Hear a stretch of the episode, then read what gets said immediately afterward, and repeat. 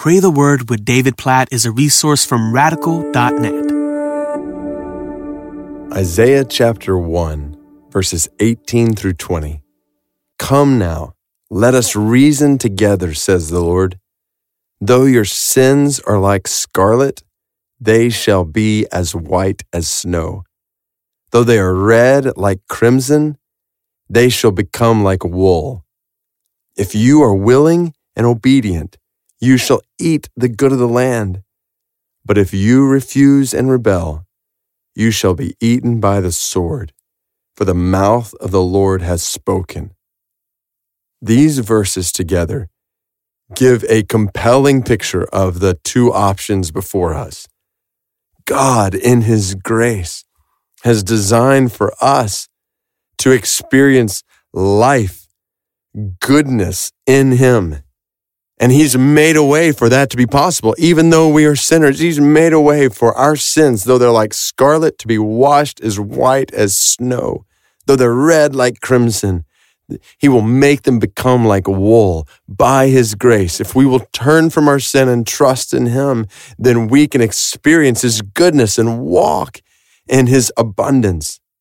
Then the other option is to refuse to confess our sins to refuse to repent of sin, to rebel against God, to live in sin. And the language Isaiah 120 uses is you shall be eaten by the sword. That's extremely serious, extremely grave language. And so I'm compelled, based on this text, to look at my own life and to encourage you to look at your life and just to ask, what do I, what do you need to repent of? What sin am I? What sin are you holding on to? And God, may it not be said of us that we refuse to repent, that we rebelled against you. Oh, let's pray. God, help us to be honest with you about our sin. Help us to confess our sin to you. Expose our hearts, oh God. Help us to see sin in our lives for what it is. Help us to confess it and to turn from it. We want our sins, though they're like scarlet, to be washed as white as snow.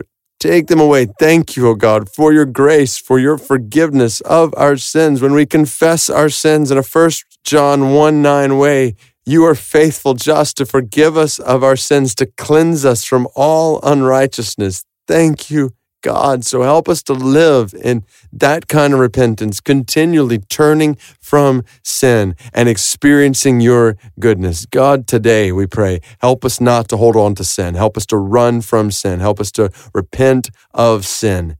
Whenever we get close to it, help us to flee from it. When we fall, God, cleanse us and Forgive us and help us to turn from it. Lord, we want to experience the goodness you have designed for us. And we praise you for your grace that makes that kind of abundance of life in you possible. In Jesus' name we pray. Amen.